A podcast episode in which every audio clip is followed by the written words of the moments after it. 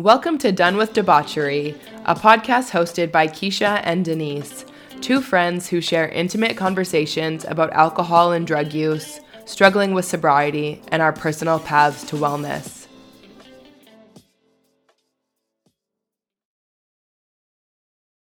Hi. How's it going? It's honestly, it is going. Um, we are here for the third time in my kitchen trying to record this episode. We have had some technical difficulties along the way, but we're we're feeling good about today. Maybe round one we had some mood mood difficulties. Round two, technical difficulties. Third time's a charm. We're gonna knock it out of the park for you guys. uh, welcome back to Done with Debauchery. I'm Keisha. This is my co-host Denise. Hello. So, today uh, we're doing something a little different. We are actually going to be doing a live drink tasting for this really cute drink called Kin Spritz Rising Flow. It's a functional beverage for modern rituals. Uh, we got it's a nootropic, actually. It's a nootropic. I don't even a, know what that is. Ter- that's a technical term. So I feel like it's like it essentially I think stimulates like um, some brain function stuff. I'm gonna do a really terrible job. I believe you. That. Um, and I think also probably uh, can affect your nervous system. So, um, like I know there's some bee products that can be used as nootropics. There um, are obviously like uh, mushrooms that are used as nootropics. I think there's mushrooms in this. Yeah, yeah, it's an adaptogen. So yeah, it's essentially. Uh, assist your body to adapt stress in your nervous system and is going to stimulate some brain function for us, I think. I'm reading the important facts on the side and they're making me nervous. Am I going to be able to drive my car home from here? I think so. It says do not consume with alcohol, use only as directed, start with a single serving, and increase slowly to determine the amount that works Imagine if a bag of cocaine had. but it says do not, like, do not mix with alcohol. Done that. Discontinue use immediately if you feel any unwanted effects. Uh, okay, we're, we're it's honestly fine. fine. We've been through enough. We're not gonna have an anaphylactic reaction to yeah. Uh, yeah, so it's ready to drink. Mind your mood, and it contains caffeine. So I'm just gonna it's, open it here. It's like that meme. Have you seen it of people like uh, they're they're in like a nightclub, like taking drugs from a stranger when they're in their 20s, and then you're like literally in your 30s. For me, in my 40s, looking at the side of a container of Advil, being yeah. like, "Can I mix this with my vitamin B12?" like we're gonna be okay. Actually, actually. okay, here we go. You want to smell it? I, I can wait till it's okay. in the glass.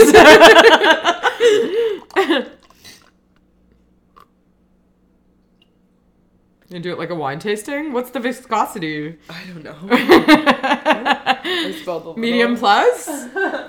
okay. There you go. Oh, we're using really fancy glasses, guys, too bad They're really see us. cute. We take a little picture? Yeah, sure. Does my hair look amazing? You look cute. I'm so glad that we are also recording this. okay. Cheers. Cheers.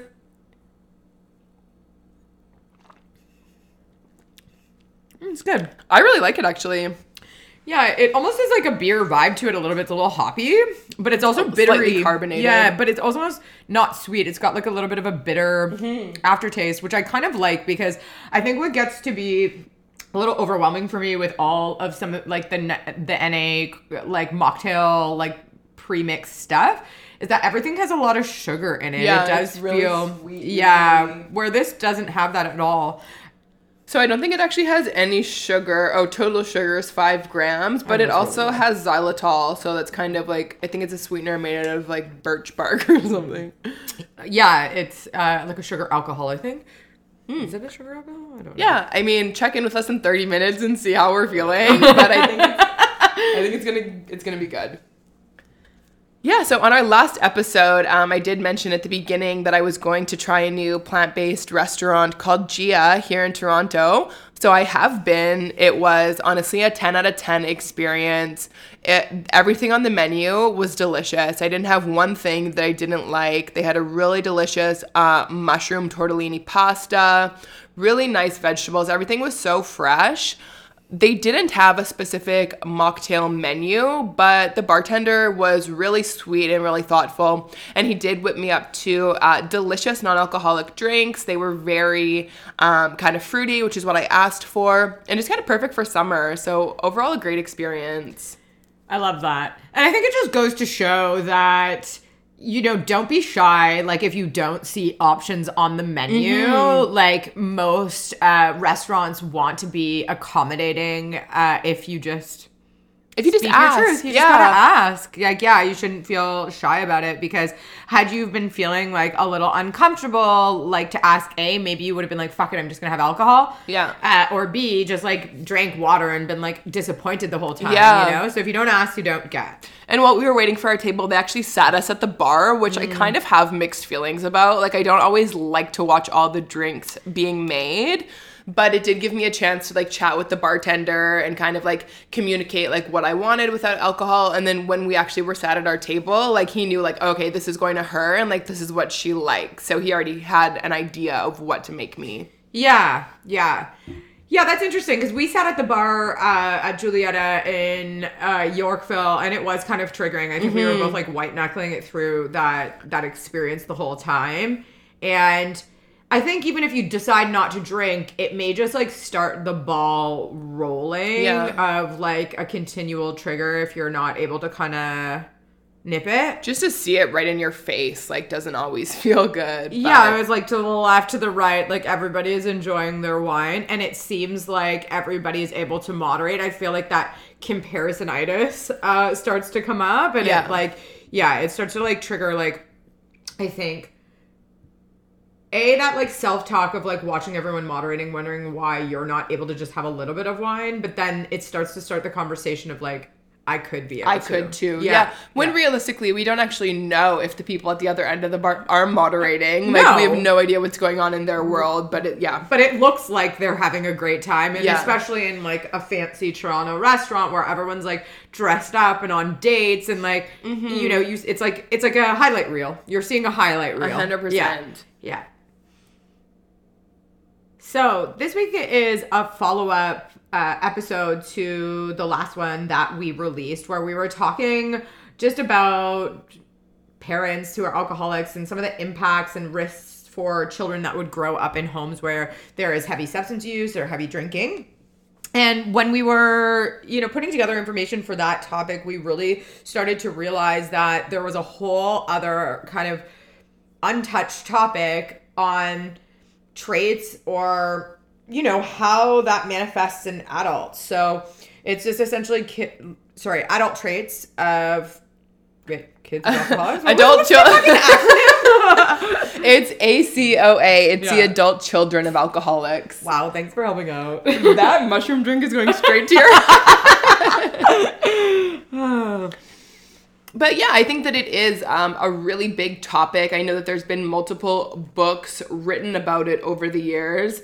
Um, it is something that I think that I identify with. A, I I want to minimize it and say a little bit, but I, I do have a hard time um, sort of putting myself in that category and putting those labels on my parents. What's really interesting about that is how much now, as an adult, um, we still as children want to protect our parents and our family and that idea of the family dynamic. And i just want to point that out because you know as someone in their 30s and for me even in my 40s like you you still have that like child protecting um dynamic within you. Mm-hmm. and just when if it's that strong for you now like think of probably what it was like for you as a kid. Yeah and i don't think it's something that started in like my very early years like i don't remember it around like age five or ten but definitely um, as an adolescent um, and during the time that my parents were going through a divorce one of my parents more than the other really did um, struggle with their relationship with alcohol and I w- yeah, I would label them um, an alcoholic, even though we know that term is, is kind of outdated. But there was some really heavy, like problematic drinking going on in the home that that caused some kind of like lifelong scars for me definitely. Even looking at it now um, i would say that my parents both drink more now than they did back then. Sorry i'm moving a lot. That's it. No no. really no that wasn't it, it. Oh. No, I just feel like I'm trying to be careful with how I phrase things. yeah, I um, think that's fair. I know that one of my parents like does listen to the odd episode here or there, and I don't want it to come across like I'm pointing fingers or like I'm saying that they did anything wrong. Um, No, and I don't think that any of our content or episodes are meant to make people um, feel poorly, whether they're parents with children and they're considering the impact that that may have on their kids, or they're, you know, older and they have adult children and then they're like, you know, looking at maybe the impact that their behavior had on them because it's really just bringing awareness around it because I think a lot of the traits or symptoms that show up are very common mental health challenges like anxiety, depression, issues with personal relationships, or anger.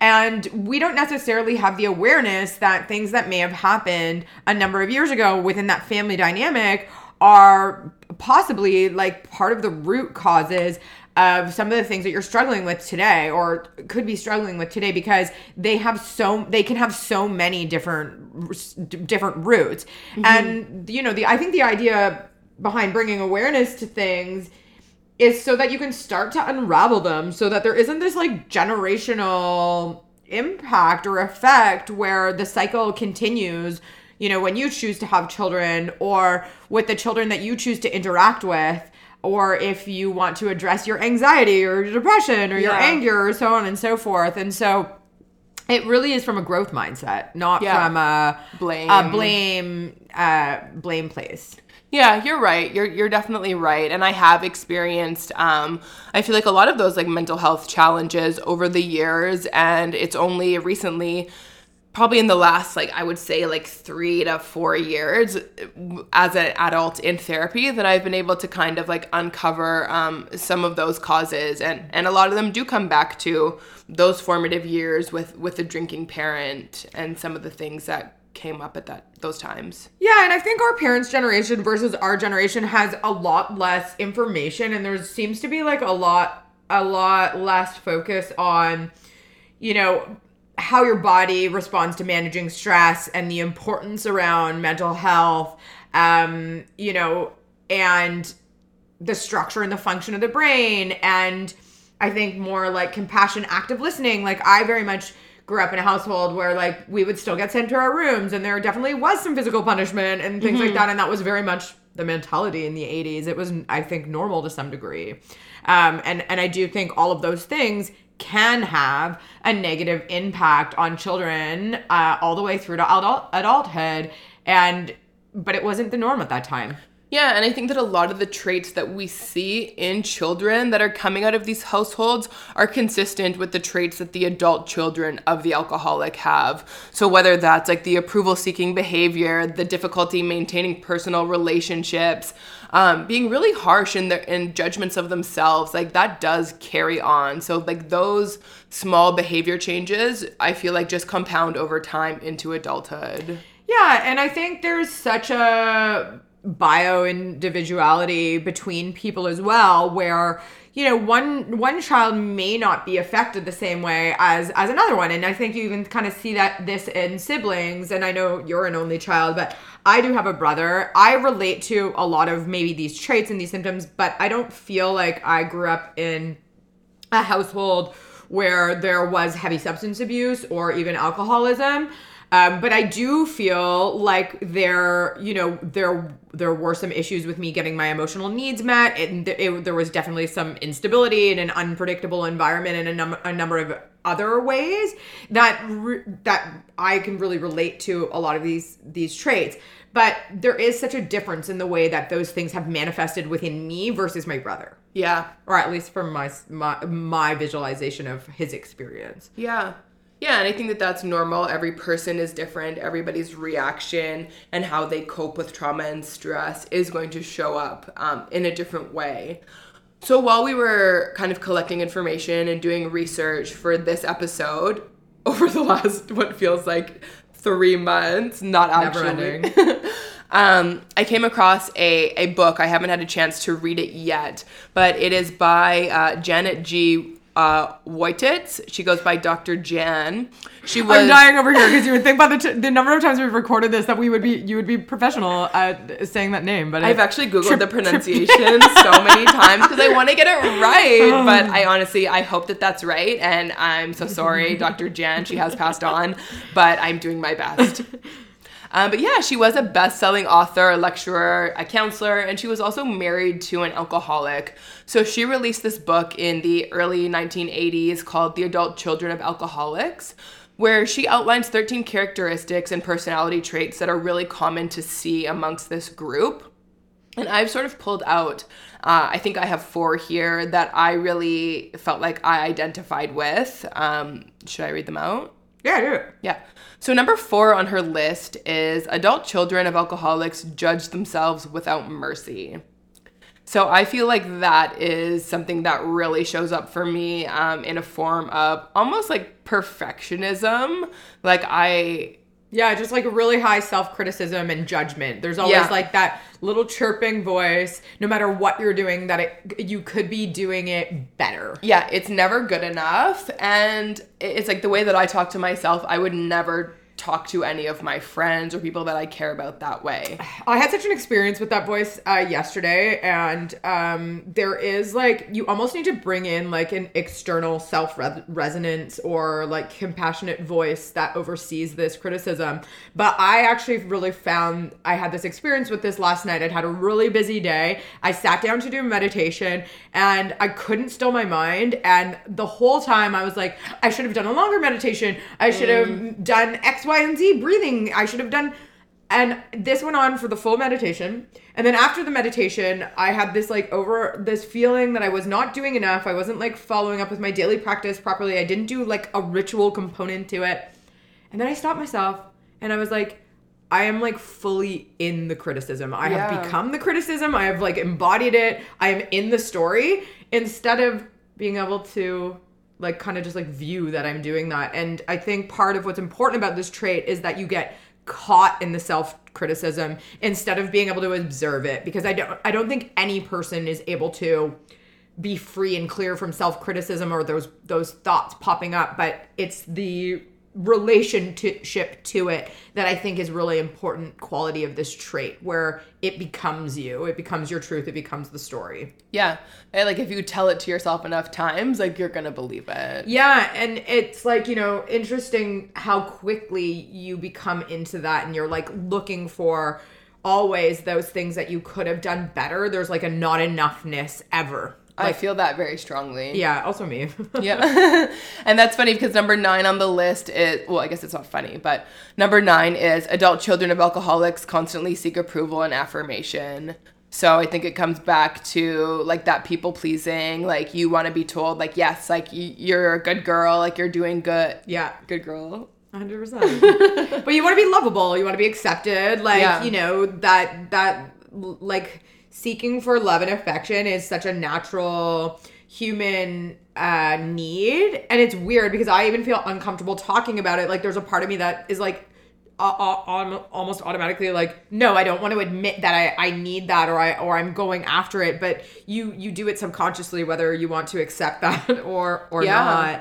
not um and i think you know a lot of those things come down to a like not getting your emotional needs met in your key development years so you're uncertain on how to get those needs met so then you do so in a manipulative or possibly a self-sabotaging way because as i said either way you're going to try to get the needs met whether it's like conscious and healthy or like subconscious and um, maybe in ways that aren't really for your highest and best good Yeah. So I feel like a lot of these traits really tie into each other. So Dr. Jan on her list also has number seven adult children of alcoholics have difficulty with intimate relationships, which I feel like really also ties into like that people pleasing perfectionism. You're really trying to get this validation outside of yourself, but like being, whether it's like in a trusting friendship or a loving partnership, that that feels so scary because you have to be vulnerable and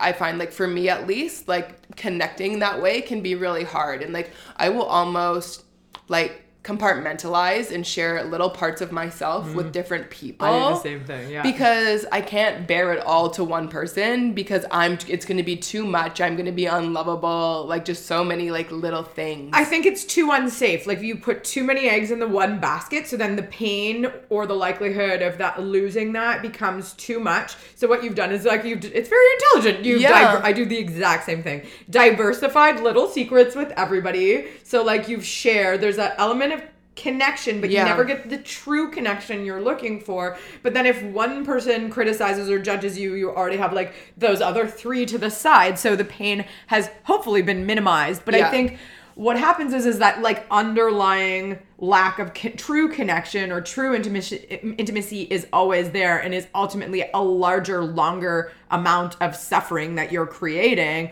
or keeps you chasing for that like endless amount of of fulfillment but backing up just a little bit about what you said about about relationships there and i think one thing is really important to to point out is that when there is inconsistent presence i'm going to use as the word uh, in the parent relationship you know kids learn that they cannot trust primary caregivers and this is the first fundamental i think important or intimate relationship for a lot of people.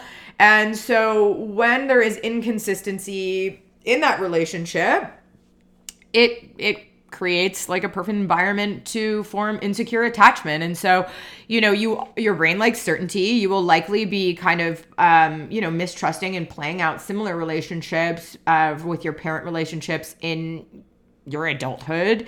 And you know i think a lot of things we're aware of and then a lot of things we're not. And i think it's also like an onion where you're continually peeling back the layers. Mm. But i think kids also know when presence is slipping away um very very organically. And i think you see that when little kids like ask their parents to not have another drink when they're not even that drunk. Yeah. but i think there is this lack of safety that shows up in in kids when they start to see a substance or they start to feel because i don't think they really see. I think they can sense uh, the the energetic The sh- shift yeah, in 100%. in the parent and it's they don't feel safe because now they're it, like they can't rely on this person that they're really relying on for Mm-hmm. Their life. behavior is changing slowly. Yeah, yeah, like what I and I feel like it's it can be as simple as a lack of presence. Like it doesn't have to be that this person is completely fucking hammered and Should on the face punching holes in the wall. Yeah. Yeah. It's just something is different now. Something is different now. Like they're not as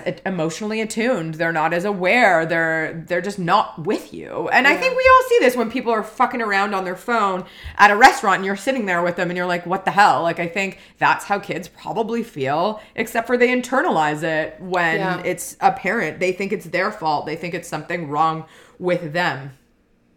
Yeah, absolutely. Yeah, so I think that, that just to to kind of circle back on that, but I think it's that lack of safety that uh, really comes through, and and it's that lack of safety in intimate relationships because you probably were disappointed or hurt a little bit all the times when those needs weren't met. So you just start to build up a little bit of an armor. Yeah. I mean, I feel like I've got that for sure. Also me. So I don't think you're alone. I think a lot of people a lot of people do. yeah. And I think what that leads to, and I think that's one of the other points there, is an inability to know what your needs are, how to communicate them, and then to create boundaries around Yeah. them. And I really relate to all of those three things as well of not knowing what I need, when to draw the line with somebody. I'm always trying to consider other people's feelings over my own. Um, and, you know, that's put me in a lot of very uncomfortable situations that haven't been okay for me. Yeah. Yeah. And I guess so. The last um, sort of point I've taken from Dr. Jan's list before we move on um, is the final one, which is number 13. Adult children of alcoholics are impulsive. They tend to lock themselves into a course of action without giving serious consideration to alternative behaviors or possible consequences. This impulsivity leads to confusion, self loathing, and loss of control over their environment. In addition, they spend an excessive amount of energy cleaning up the mess. It's really interesting what you just said about impulsivity and and the uh, energy spent around cleaning things up. I relate to that so much on so many different levels. Doing something, whatever it fucking is, knowing that I shouldn't be doing it, but proceeding to barrel through it full force. And that could even be like a binge drinking episode. Mm-hmm. Like it's really like what what comes to me. It's like, should I go out? Should I not? I know I shouldn't. I fucking am like, fuck it, I'm doing it anyway. But then the amount of cleanup that you have to do for the next like 24 to 48 hours if you acted Yeah. like an asshole and have to apologize to people or fucking lost your keys or like You're not in a good place. to left your credit work. card at a bar like you know i could think of a thousand things yeah you're not okay to work so then you can't work one day and you have to clean it up the next day it's so interesting because i think sometimes we're like choosing these behaviors and this impulsivity because we can't look at whatever's going on for us at that time and i feel like that cleanup is like part of the avoidance strategy. It's not just the impulsive behavior that we decide to do.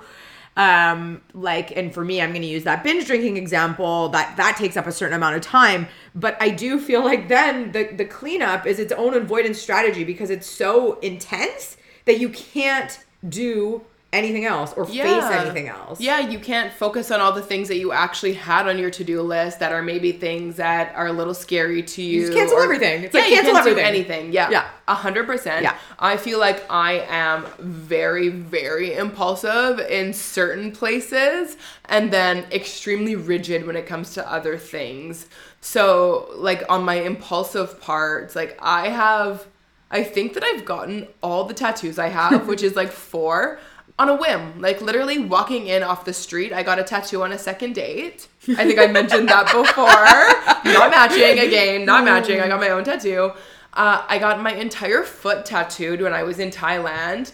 Literally, it was such an impulsive decision. I went in, had the guy draw it, and it was about an eight hour tattoo session. And about halfway through, I kind of like came to and was like, what the fuck am I doing? Like, I mm. don't know if this is safe. I'm in Thailand on a small island, like from a hygienic standpoint. And I don't even want this. Never in my life before today, when I decided to get this tattoo that is permanent, did I even think that I wanted a foot tattoo. like, it was not even on my radar. And then in that moment, I felt I was too deep in to say no, which I still could have stopped halfway through, but I just didn't. I rode through it. And now I'm living with this tattoo that I'm not happy with.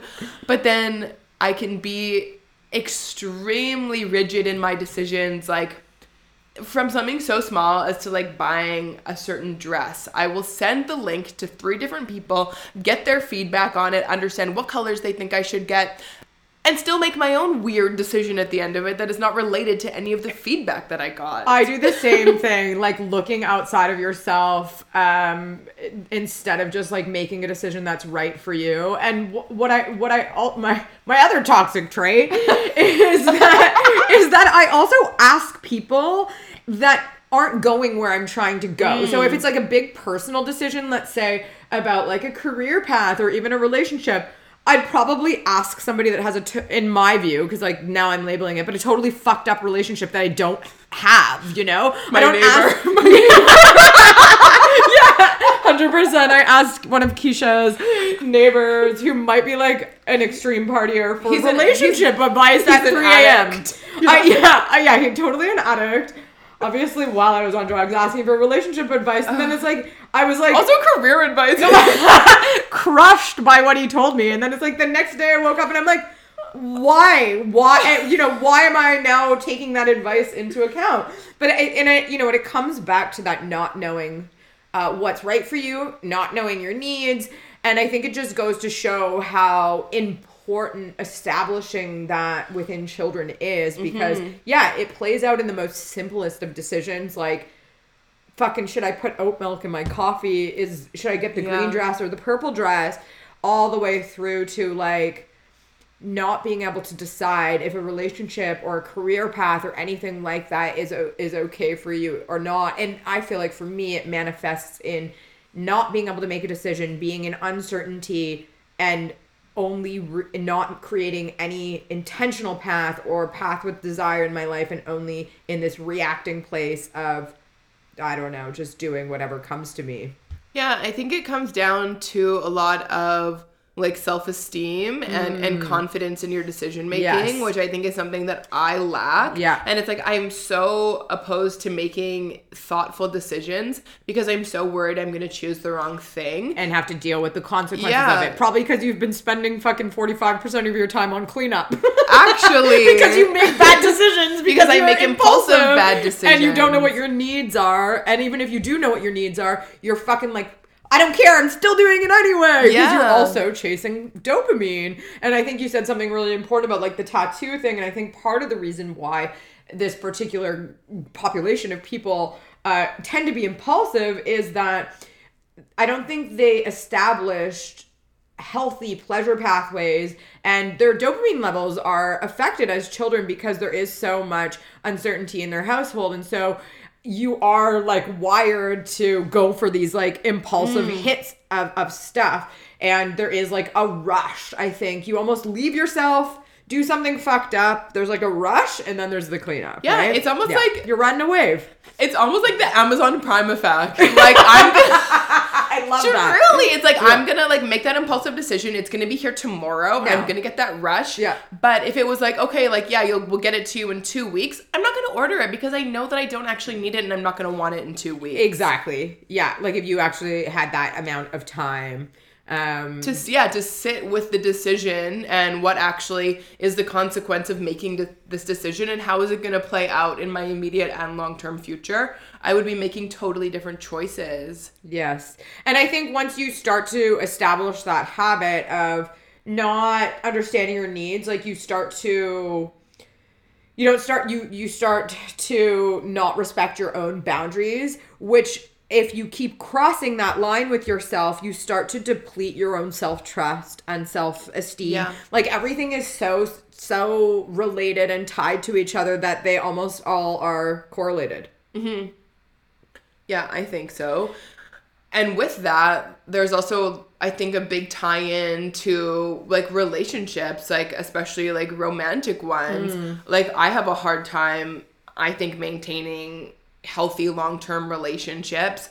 I'm very much like like not intentionally, but in this mindset of like that leave before you're left or like hurt the person before they have a chance to hurt you. So I'm not able to be vulnerable and really like give myself to these romantic relationships. Kind of that same breadcrumbing of giving different secrets and different information to different people. It does show up for me romantically as well. Yeah, I I can really relate to that and I feel like I don't I'm not great in intimate relationships like that either. Um, you know, I'm single at this point and I think that actually feels like a source of shame almost. Like I hate telling people that I'm single at this age because it almost feels like it's like this um visibility of everyone can see that there's something wrong with me.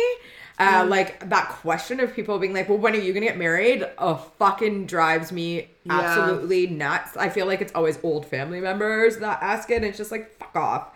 Yeah. But yeah, no, I feel the same way. And it's like anybody that is like available and present, um, even when I think back to some of my like relationships when I was younger, I would self sabotage the whole situation probably after like the second date. I would be like, this makes me feel so uncomfortable. With somebody who is actually like safe and kind. Yeah, like I remember I went on this date. There's like this one person that that sticks out for me. He was super nice guy. I think he actually started Lavalife. What? Yeah, yeah, yeah. At the time, but it was like so. It was so like in the beginning stages at that point in time. And we had gone out for a walk, and I was such a raging partier at that point in time. Obviously, he was like I, it seemed to me no, normal human that wasn't raging partying was starting like a business. Mm-hmm. I remember the next day he sent me fucking flowers.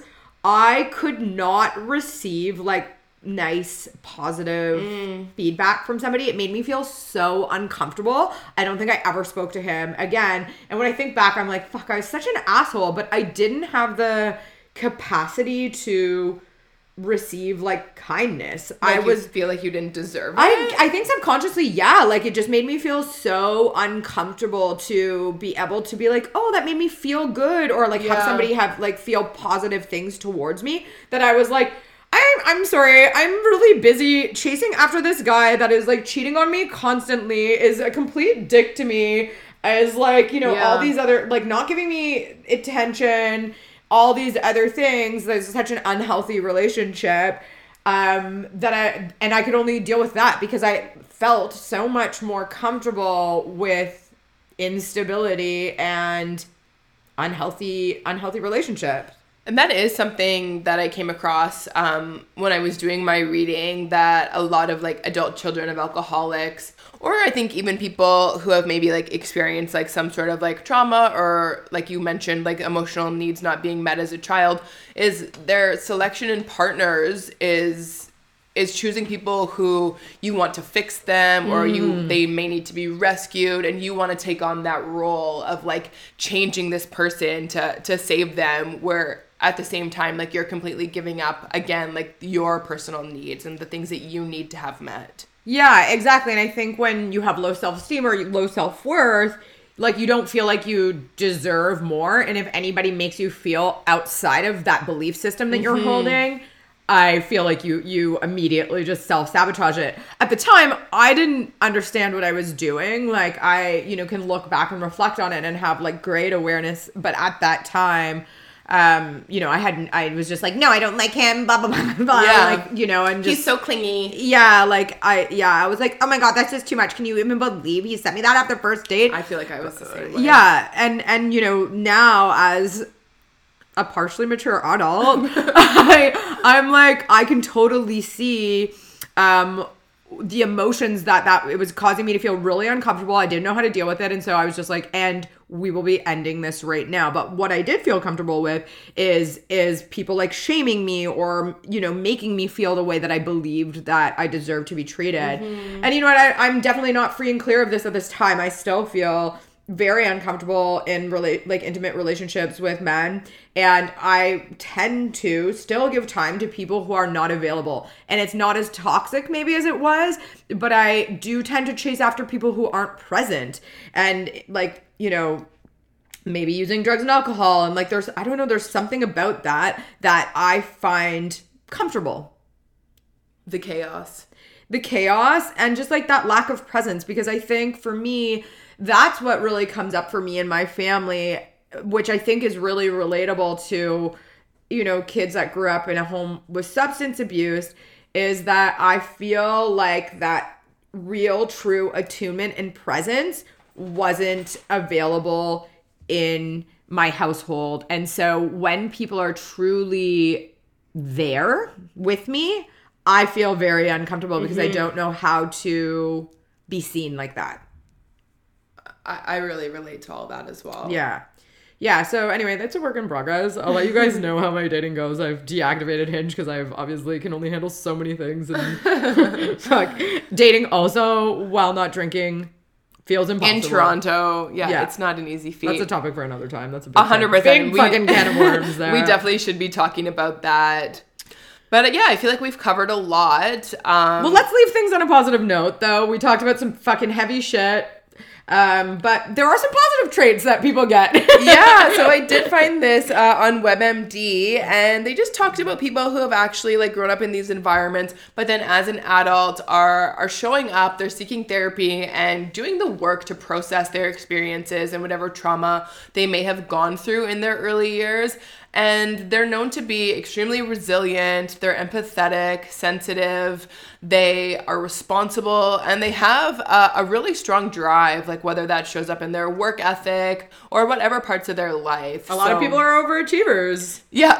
and as toxic toxic as that is, there are obviously very positive aspects um, to that as well. So Yeah. it's not all the terribles. And I feel like I can speak to that personally. I feel like I've got Are we some, overachievers?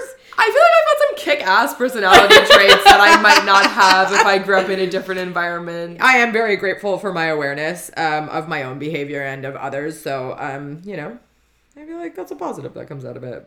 Yeah, definitely. And I think I think one of the other things is just we want to highlight and bring awareness to like the long-term impact that these types of things can have for people living their most fulfilling and best life. And you know that's what we want for ourselves and that's what we hope to kind of like share and shed light on for others. So when we know what the root is it's not like i think things like this can get like really heavy and you start to spiral into well i'm just this way because of this. Mm-hmm. But it's it's supposed to be from like an empowering way so that when we shed light on some things that maybe are in the shadows or we're unaware of or we don't want to look at that we can kind of start to bring it into the light bring some awareness to it um, and work through it so that you can be as present and fulfilled in your life as you deserve to be That was beautiful. thanks uh, well, thank you for listening, and we look forward to chatting with you again. see you next time Bye. Thank you for listening. This is Denise and Keisha signing off on another episode of Done with Debauchery. If you liked what you heard, please share and subscribe. You can also find us on Instagram at Done with Debauchery. See you next time.